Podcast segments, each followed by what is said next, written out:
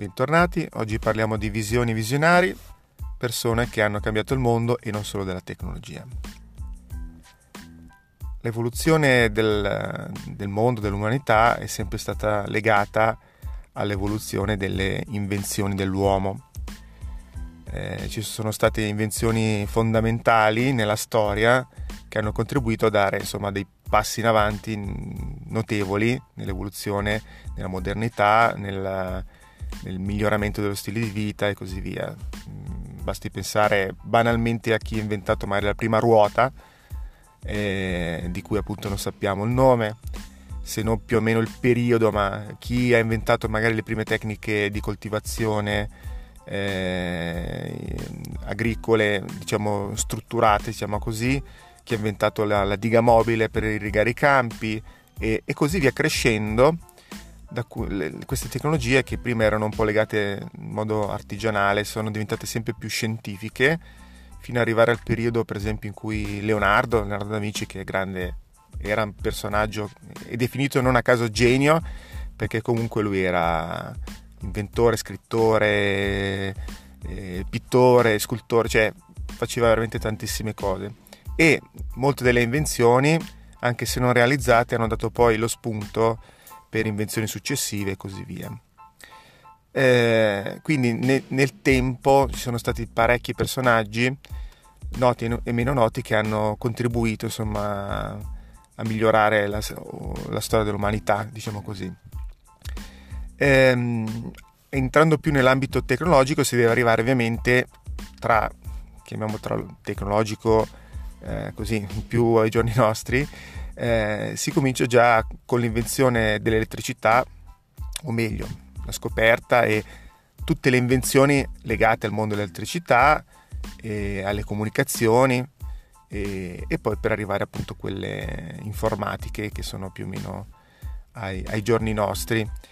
Eh, man mano che il tempo è passato è sempre più facile da una parte identificare chi ha inventato cosa perché è più più facile anche mettere in chiaro, diciamo, eh, anche con i brevetti piuttosto che, che con altro, ehm, capire chi, chi, è stato il primo a fare quel tipo di, di cosa. E paradossalmente si arriva a un momento in cui di grandissime invenzioni, diciamole epocali, eh, ce ne sono sempre, sempre meno, pochissime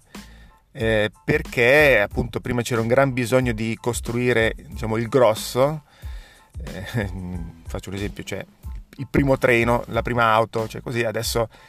eh, non c'è più bisogno di inventare un'altra auto eh, come concetto,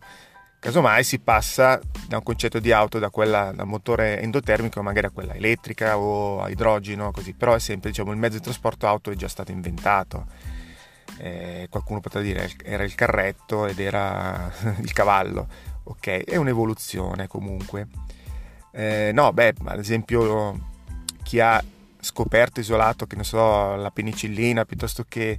eh, di cose così epocali eh, ce ne sono sempre meno.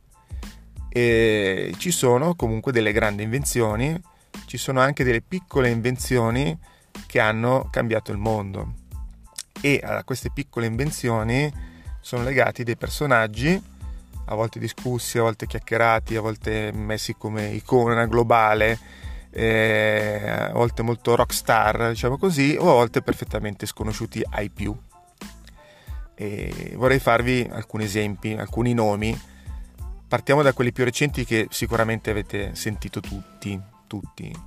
eh, vabbè, Elon Musk è quello più sulla bocca di tutti in questo periodo. Elon Musk eh, che eh, nonostante sia appunto adesso un ottimo imprenditore, in realtà è stato anche diciamo inventore, eh, realizzatore perché mh, mm, comunque mh, mm, ci ha messo la sua proprietà intellettuale, diciamo, ha creato qualcosa in quel senso eh, creando per esempio lui è partito con PayPal, che anche qui penso che conosciamo un po' tutti, il sistema di pagamento digitale molto diffuso e poi da lì insomma ha avuto diversi su e giù, tra l'altro, fallimenti e, nuove avventure,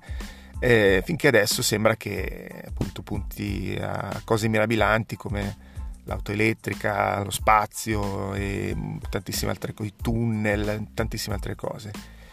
Eh, Bill Gates, Bill Gates eh, penso che più o meno una volta, se non l'abbiamo maledetto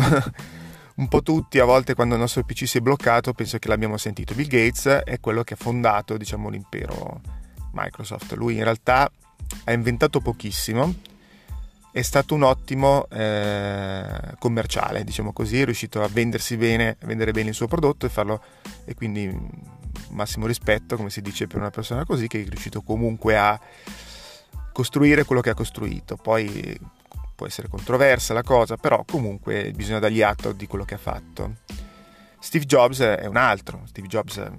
perché parlando di Bill Gates, eh, Steve Jobs eh, è quello che anche lui ha contribuito in qualche modo a cambiare il mondo della tecnologia, eh, introducendo soprattutto nuovi modelli nuovi, e nuovi concetti eh, che prima erano sconosciuti anche agli altri, per esempio lui ha, ha lavorato tantissimo su quello che è il bisogno indotto. Eh, il bisogno indotto è quello che non è un'invenzione, nel senso però il, e quello, lui è riuscito praticamente a, a, far stare la gente in coda a comprare nuovi modelli di iPhone quando in realtà in tasca avevano il vecchio modello solo perché aveva presentato il nuovo modello questa cosa è, è quasi sconvolgente però lui, lui ci è riuscito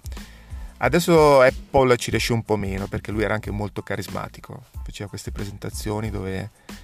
finiva sempre con e adesso un'ultima cosa e presentava una bomba, tirava lì, tirava il carico, come si dice, e, e faceva la sorpresa dove tutti rimanevano a bocca aperta. Eh, morendo, purtroppo, poveraccio, perché comunque non è morto bene, come si dice, è morto di malattia, eh, è diventata un'icona, è diventato, cioè lì è rimasto iconico e, e quindi rimarrà sempre come persona che poi era anche una persona molto, molto incazzosa e molto severa. E c'era gente che era terrorizzata, i famosi dialoghi dell'ascensore, se si legge nei, nei vari libri dove si raccontava la sua storia, lui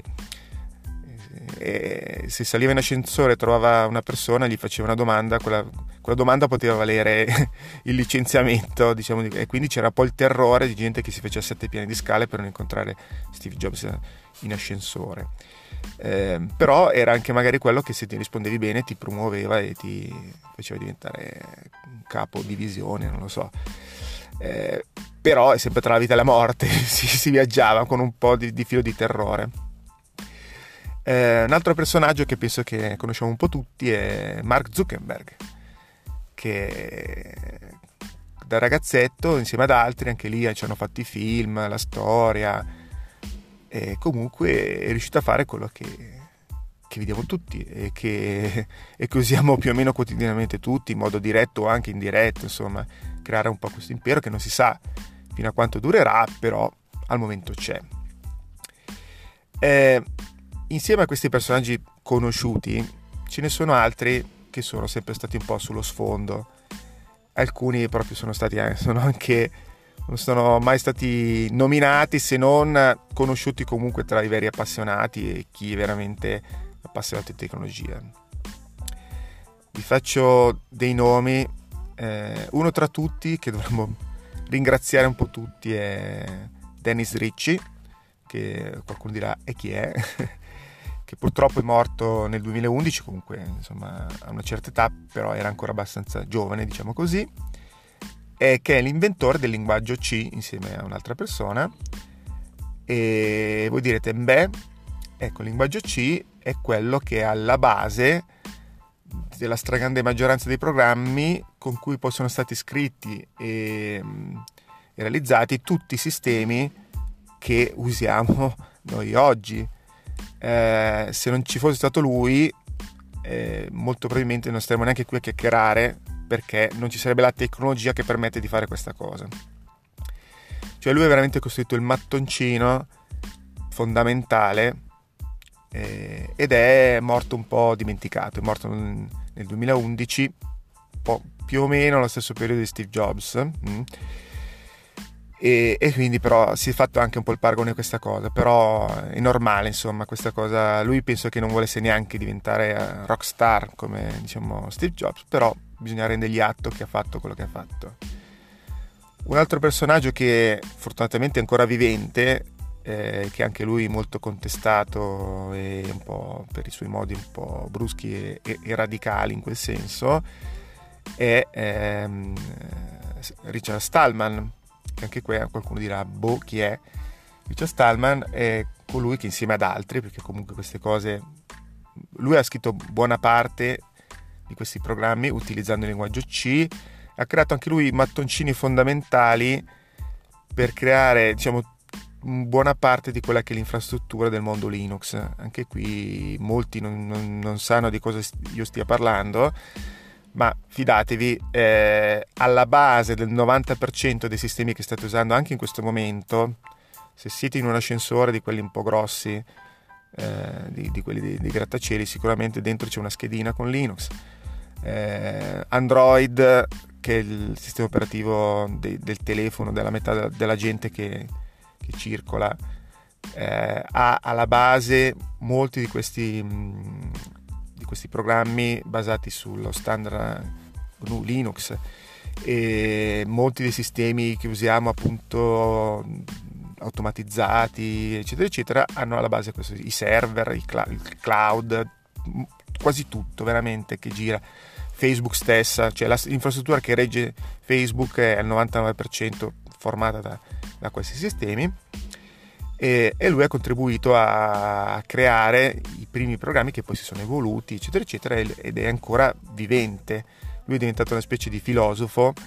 che predica un po' la, appunto, la filosofia legata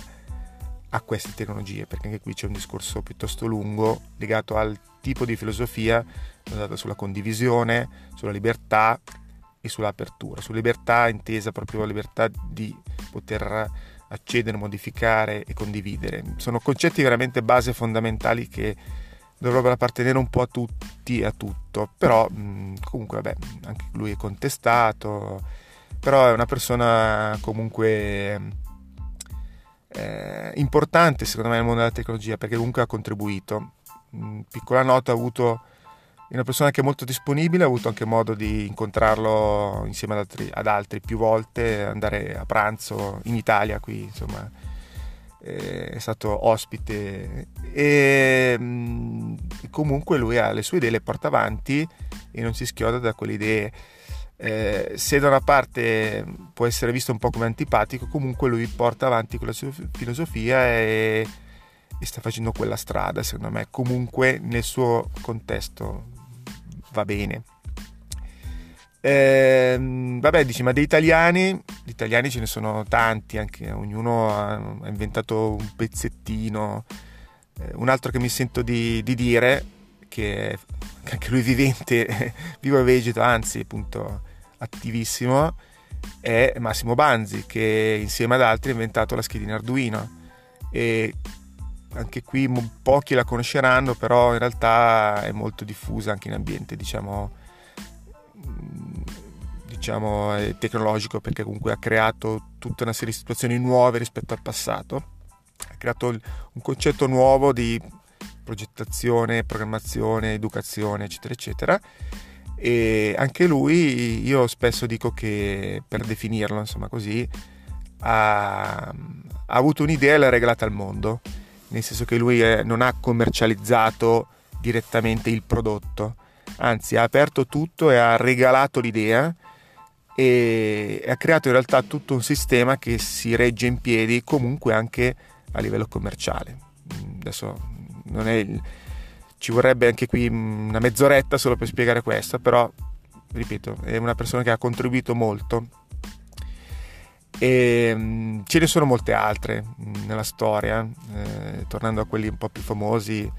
c'è Nikolai Tesla che comunque insomma anche qui ci hanno fatto libri, romanzi, film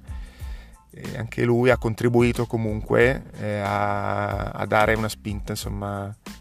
a tutto quello che è il mondo delle comunicazioni e dell'elettricità e anche dell'elettronica diciamo così E, um, un personaggio invece che mi sento di citare, su cui soffermarmi qual- qualche minuto, perché è una persona che è, che è vivente e che um, ha contribuito diciamo in modo eh, filosofico diciamo al, al, al, mondo della tecnologia perché appunto il tema era visioni e visionari è uno di quelli che ehm, ha avuto delle, queste visioni del futuro inteso come visioni eh, previsioni visioni e previsioni eh, che si sono realizzate e, e, non le ha fatte come scommessa, cioè io scommetto che ci sarà questa cosa, no, no, ha proprio definito chiaramente il perché e quindi ha spiegato ma in modo molto anticipato il perché certe cose sarebbero state così e cos'ha. E, e queste cose poi si sono effettivamente realizzate. Sto parlando di eh, Nicolas Negroponte che ho, che ho accennato anche due podcast fa quando ho parlato del, tele, del telelavoro perché lui sostanzialmente lui è un professore dell'MIT e um, è stato professore insomma adesso conferenze libri eh, comunque è stato molto attivo in quell'ambito. E ha scritto diversi libri tutti molto interessanti. Uno in particolare che mi ha veramente aperto un mondo nel senso che quando ho letto quel libro ho capito certe cose e ogni volta che una delle sue previsioni si è realizzata ho pensato a quel libro. Eh, si chiama in italiano, il titolo italiano è Essere digitali, il titolo inglese è Being, Dig- Being Digital ed è del 1995 questo libro, quindi di parecchi anni fa, 1995. Allora, in questo libro lui raccontava un po' le varie previsioni eh, sul, sul, futuro, messe anche in forma di aneddoti, di storie, di discorsi un po' familiari, filosofici, molto gradevole anche da leggere, non è un libro, non è un manuale tecnico. Se vi capita di trovarlo in biblioteca, ordinarlo, comprarlo, leggerlo, eh, è molto gradevole, ogni tanto lo riprendo in mano perché mi viene in mente un episodio che avevo letto lì e voglio ri, ri, rinfrescarmelo. E, e ci sono, vi, vi, racconto giusto due aneddoti veloci per farvi capire che tipo era. Ah, intanto uno dei concetti fondamentali, tanto per farvi capire, è che lui ha predetto eh, quello che poi è stato chiamato lo scambio Negroponte, cioè c'è stata appunto una previsione che ha preso il suo nome. Lo scambio Negroponte sostanzialmente dice eh, che in futuro e il futuro è, è riferito a, ad, ad, adesso in realtà perché quando l'ha detto lui era il 95 gli anni 90 lui diceva nel futuro per quanto riguarda le comunicazioni tutto quello che viaggerà su etere si scambierà con quello che viaggia su terra che detto così dice cosa vuol dire allora se ci pensate negli anni 90 c'era questa situazione telefonia basata esclusivamente sul rame e le prime fibre ottiche, diciamo, ma a livello così proprio di interconnessione mm, tra centrali gigantesche. E la televisione viaggiava tutta su etere o su satellite. Cos'è successo? Che nel tempo le tecnologie e i metodi di comunicazione hanno permesso, sì, hanno permesso e hanno fatto sì che adesso noi guardiamo sempre di più televisione digitale, che in questo caso sì, c'è il digitale terrestre che è sempre trasmesso via etere, ma molto arriva via cavo, nel senso via fibra, via mm, ADSL o, o via internet comunque, nel senso che eh, Netflix piuttosto che tutti i vari canali di streaming sono l'evoluzione di quella che era la TV tradizionale via etere. Allo stesso modo tutta la telefonia che prima era 90% basata su rame eh, e viaggiava sottoterra è diventata ormai 90% etere eh, intesa come c- cellulare e, e, così via. E molte delle tecnologie, comunque non tutte, ma molte, hanno, sono scambiate no? eh, tra, tra, cielo e terra, in questo, in questo senso, tra etere e rame e, ehm, e, lui spiegava molto bene anche l'evoluzione appunto di questa cosa e che poi puntualmente si è verificata e si sta ancora verificando. Questo è solo un esempio. L'altro esempio è quello del, di cui accennavo, è del move beat not people, di questa necessità di dire ma facciamo muovere i beat e non le persone e, e lui faceva questo esempio di cui era a una conferenza dove si parlava di tecnologia, di futuro, così, e lui notava che eh, sul tavolo c'erano delle bottigliette d'acqua. E, e era in California, adesso non ricordo dove, comunque in America. E queste, queste bottigliette erano della Avian, erano bottigliette appunto eh, di acqua minerale anche pregiata, diciamo in quel senso lì. E lui a un certo punto interrompe, diciamo così, la conferenza dicendo ma noi stiamo parlando qui di tecnologia, di bit, così, e poi sul tavolo abbiamo queste bottigliette di Evian. Lui avendo studiato da piccolo in Svizzera sapeva benissimo dove era Evian. E diceva noi stiamo parlando di bit, di futuro, e qui sul tavolo abbiamo delle bottigliette che sono state prodotte magari in una fabbrica in Francia con l'acqua che è stata tirata fuori tra una sorgente che tra la Francia e la Svizzera, poi è salito su una nave, poi è salito su un camion e poi c'è stato l'omino che ce l'ha portato qui. E abbiamo fatto muovere un sacco di persone quando potevamo bere l'acqua depurata del Kansas, adesso dico un'altra, un'altra non mi ricordo esattamente, diciamo, però il concetto era quello, cioè abbiamo fatto fare a, quell'acqua eh, 10.000 km e, per berla e qui siamo qui a, a parlare di, di, bit, di atomi, e, e, quando appunto dice è più importante far muovere le informazioni in modo digitale, quindi cercare di dematerializzare il più possibile le informazioni perché il costo del, delle in questo modo è, è nullo, cioè lo spostamento, eh, rispetto a che muovere fisicamente un bene e questo lui lo diceva già negli anni 90, eh? cioè il discorso che facciamo adesso di Amazon che ti porta la bottiglia d'acqua in un'ora a casa è ancora quello dagli anni 90, ecco. Eh, e comunque lui faceva, insomma, in questo libro ci sono un sacco di esempi legati, legati a questo. Eh, un altro, e poi chiudo perché poi eh, vi lascio la curiosità al limite di andare a, a vedere questo libro se vi capita, è quella del valore dei, dei bit. Eh, riportava un altro aneddoto, lui si è presentato appunto a una delle conferenze che faceva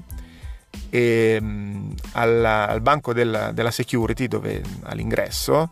eh, gli viene chiesto di dichiarare il bene, il valore dei beni che ha con sé, nel senso che per questioni assicurative per evitare se ci sono furti o cose di questo genere, eh, devi firmare un foglio dove dichiari quanto vale quello che hai con te, la, la valigetta piuttosto che l'orologio, non lo so, qualsiasi cosa. E quindi lui dice, compila questa lista, la, la ridà indietro a quello della security e questo strabuzza gli occhi, no? perché guarda e vede PC portatile, valore 200.000 euro. Si parla degli anni 90, no? E questo dice, mi scusi, eh, questo è il PC portatile, quello che ho qui davanti, adesso per quanto sia bello e tutto quanto, eh, è un PC anche insomma usato, varrà al massimo 300-400 dollari, se proprio, proprio vogliamo dargli un valore così. E lui lo guarda serio e dice, il valore di questo PC non è il valore del PC in sé, ma è quello che contiene.